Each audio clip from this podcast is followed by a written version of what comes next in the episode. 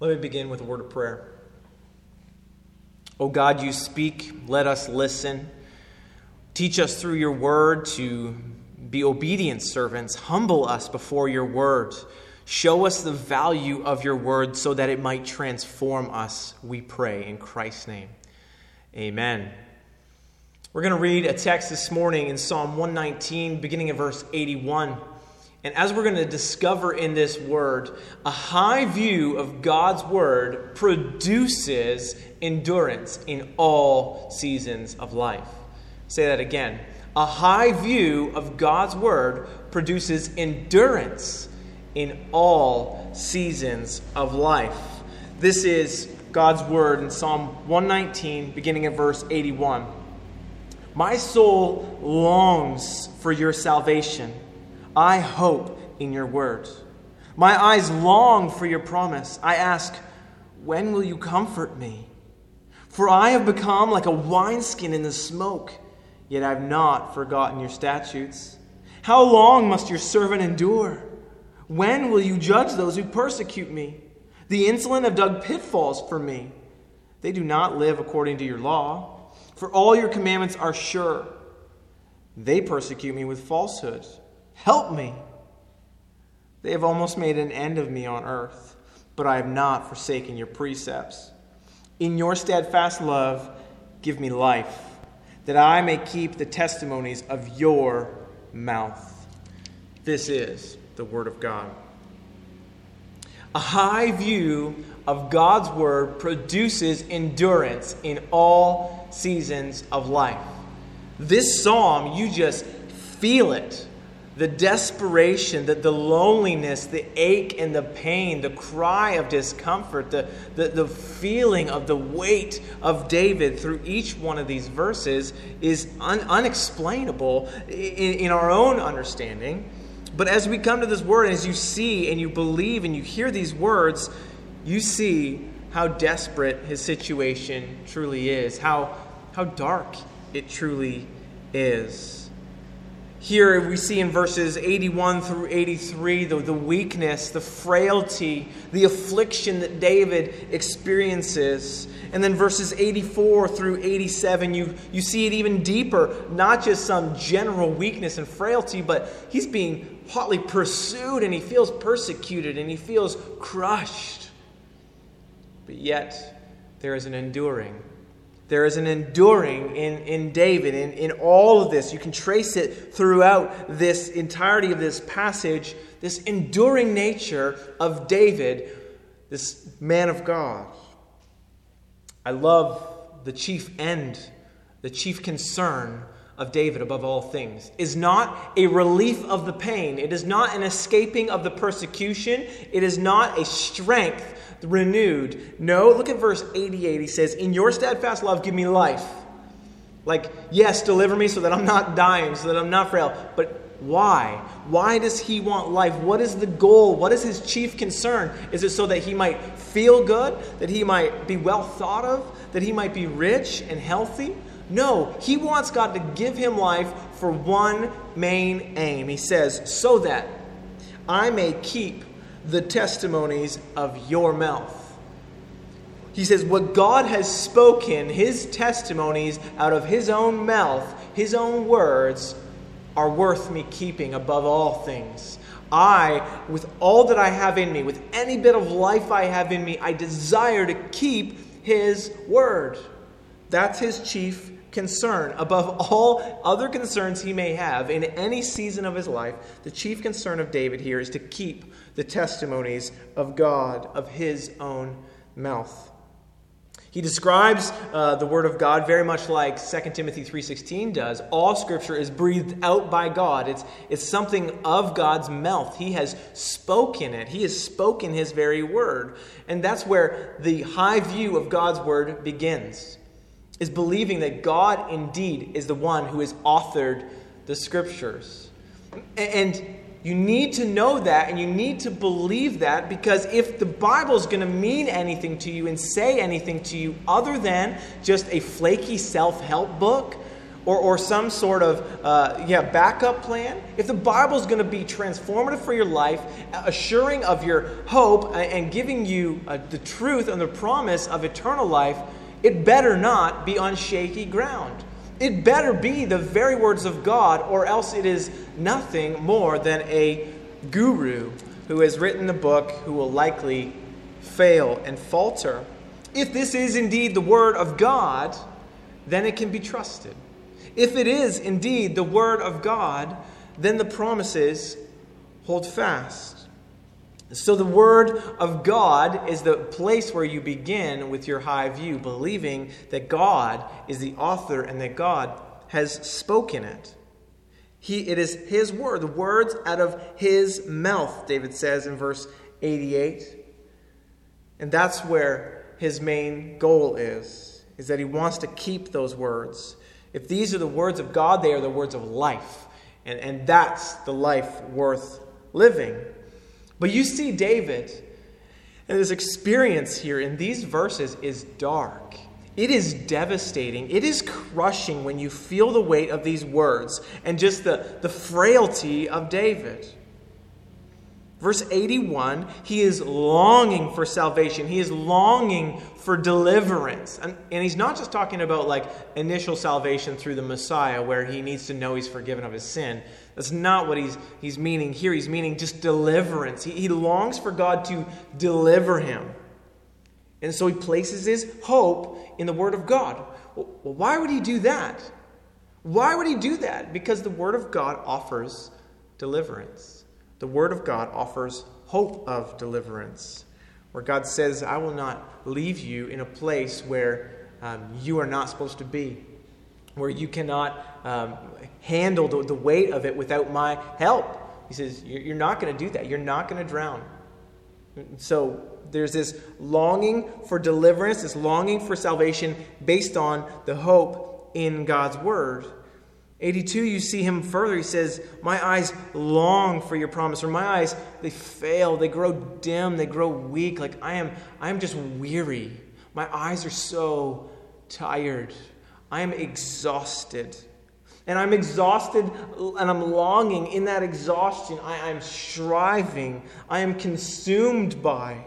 I am spent after your promise. He says, When, when will you comfort me?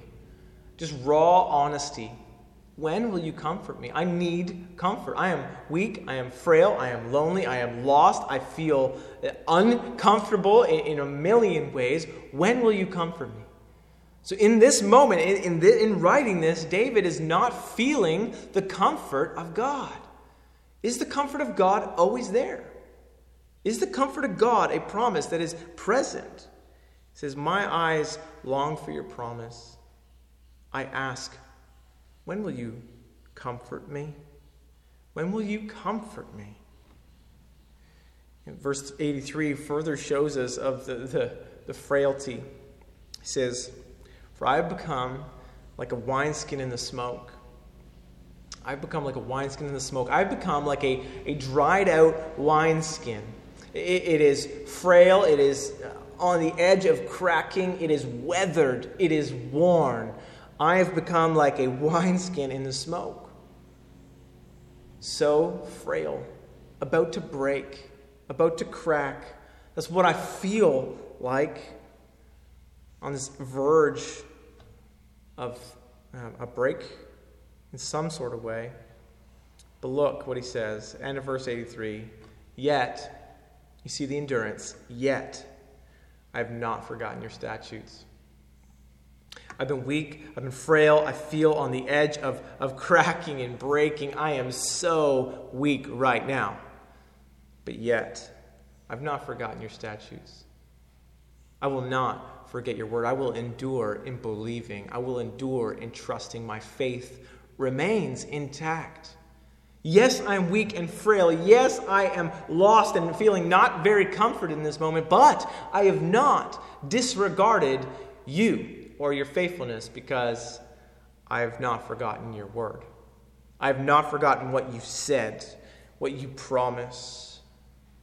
He, he goes on to talk about just the, the length and the time and the trial. He says, you know, verse 84, as he's not just feeling the, the like an exhaustion in his own body and frailty in his own body, but he's feeling you know external pressures and, and, and persecution and, and trials.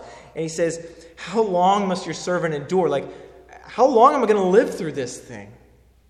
When will you judge those who persecute me? Like, is it ever going to end? Like they're after me. They're hotly pursuing me. They are, they are hurting me. Will it ever end? He says, The insolent have dug pitfalls for me, verse 85. They've, they've set traps. There's so many snares that I could fall into that, that would harm me. They, they don't live according to your law. They don't, they don't care about me. They've dug pitfalls for me. They want me to fail. And, and there's, there's so many opportunities for me to fail and fall. But he says, verse 86 All your commandments are sure. They are sure. They are faithful. What you have said is faithfulness. What you have said is true. What you have said is enduring. They persecute me with falsehood. They lie. They cheat. But, he says, you don't. Your commandments are sure. I can trust in them. I can trust in your ways. They may lead me, whatever, whether it's some external people or your own sinful heart or your own fleshly desires. You can talk about them this way. They may lead me in falsehood. They may dig pitfalls for me, but you never will. And so I'm going to lean upon you. I'm going to beg you, help me. Help me to come back to you. Help me to look to you. Help me to trust in you through it all, even though I'm weak and frail, even though I feel like a wineskin ready to burst, even though I'm, I'm recognizing that I have to endure this suffering. Help me, oh God, to know that and to believe that and to remember, have a high view of the faithfulness of your word. I believe it is faithful because it is you. It is you on display. It is you who have uh, said these things. It is you who have done these things. And so I know your word it is faithful and true. Your commands are sure. So help me. Help me. These people, he says in 87, have almost made an end of me on earth. They've almost taken me out they could have, they, they would have put an end to me. And maybe you feel that, you know, maybe not from other people, but maybe from your own sinfulness, your own temptation, your own trials.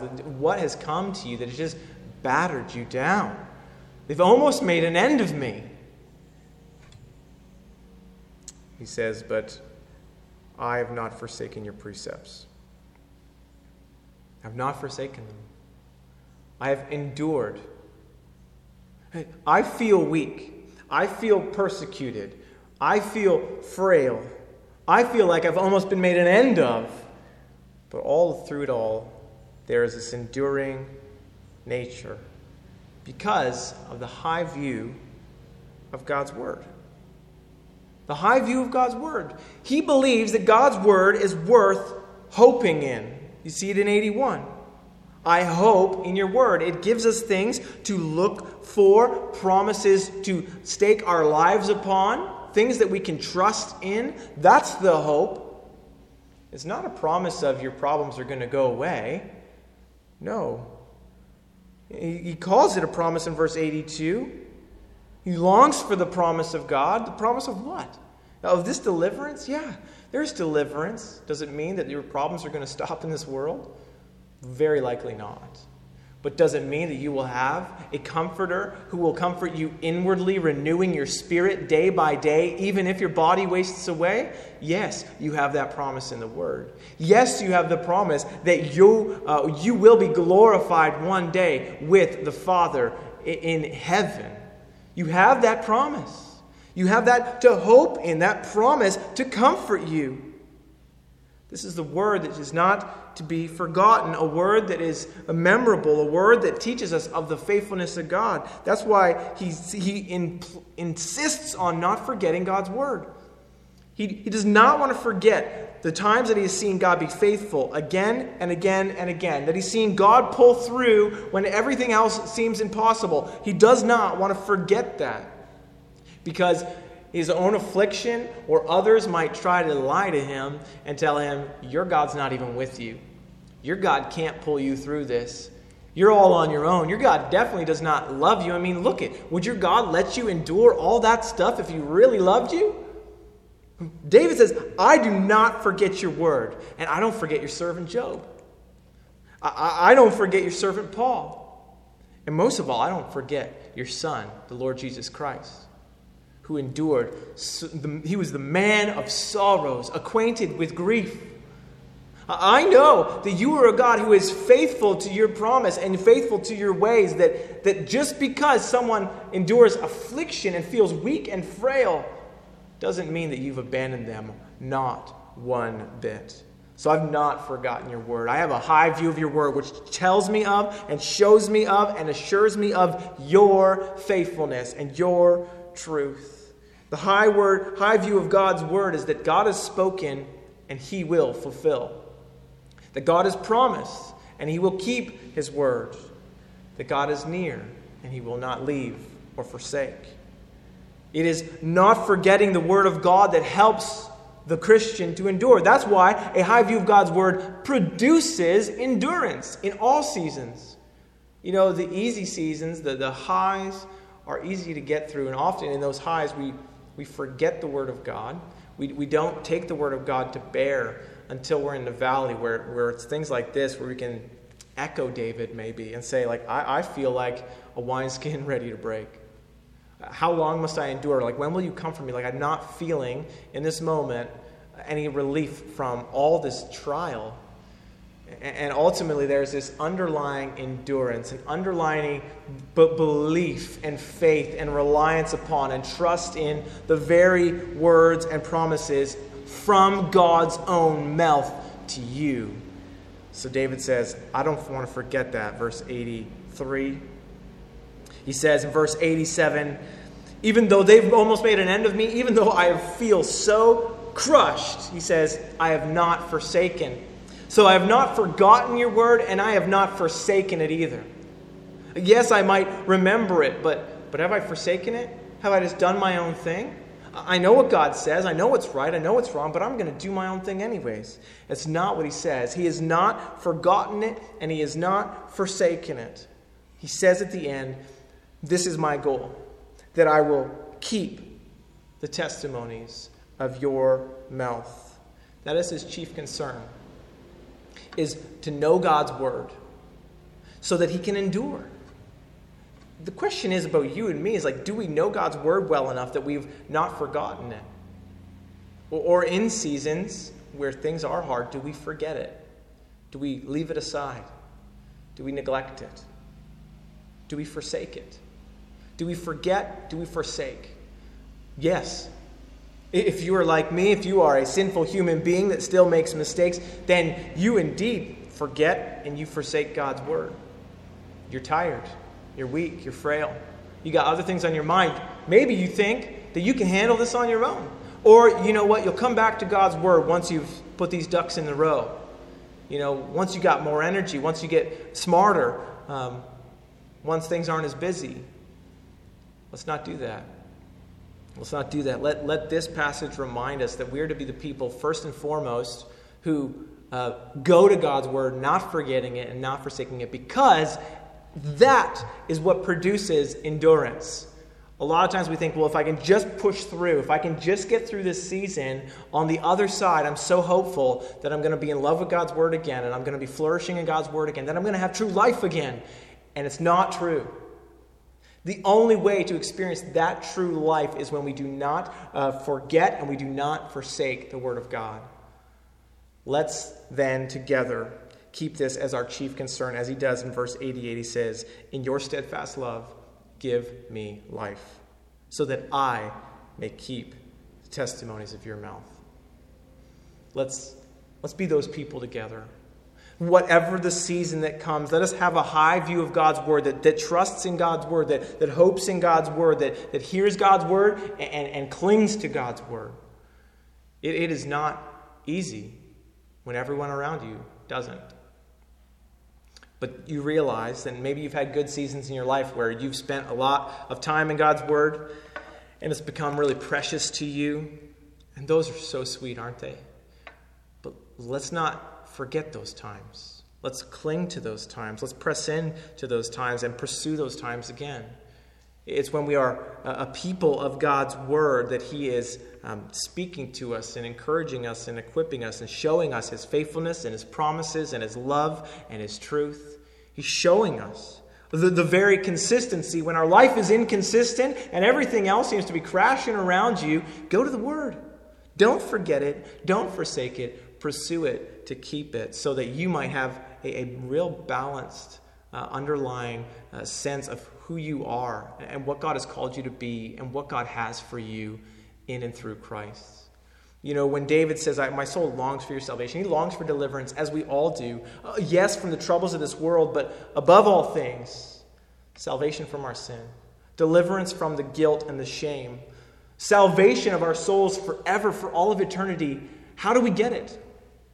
Only from the hope of the Word that there is a Savior, that there is a Messiah, that there is one who would love you even though you don't deserve it. Let us hope in the Lord Jesus Christ as we look to Him, as we lean on Him, and as we uh, forsake all of our ways and we trust in Him alone for our deliverance. We want to keep His testimonies because they are life giving to us. Let's aim for that together and let's pray. Oh God, we pray for your salvation to come uh, to us, to remind us of your deliverance, to remind us of who we are in you, that we have hope, that we have true life, that we can endure, because all that you have displayed yourself to be, how faithful you are, not just as, as who you are, but in your word and what you have done and what you have promised. God, help us to lean heavy upon that so that we might endure uh, in the good times, but then all the more in the difficult times when we are weak, frail, and feel broken and alone. Help us to endure by keeping your word. We pray this for your glory in Jesus' name. Amen.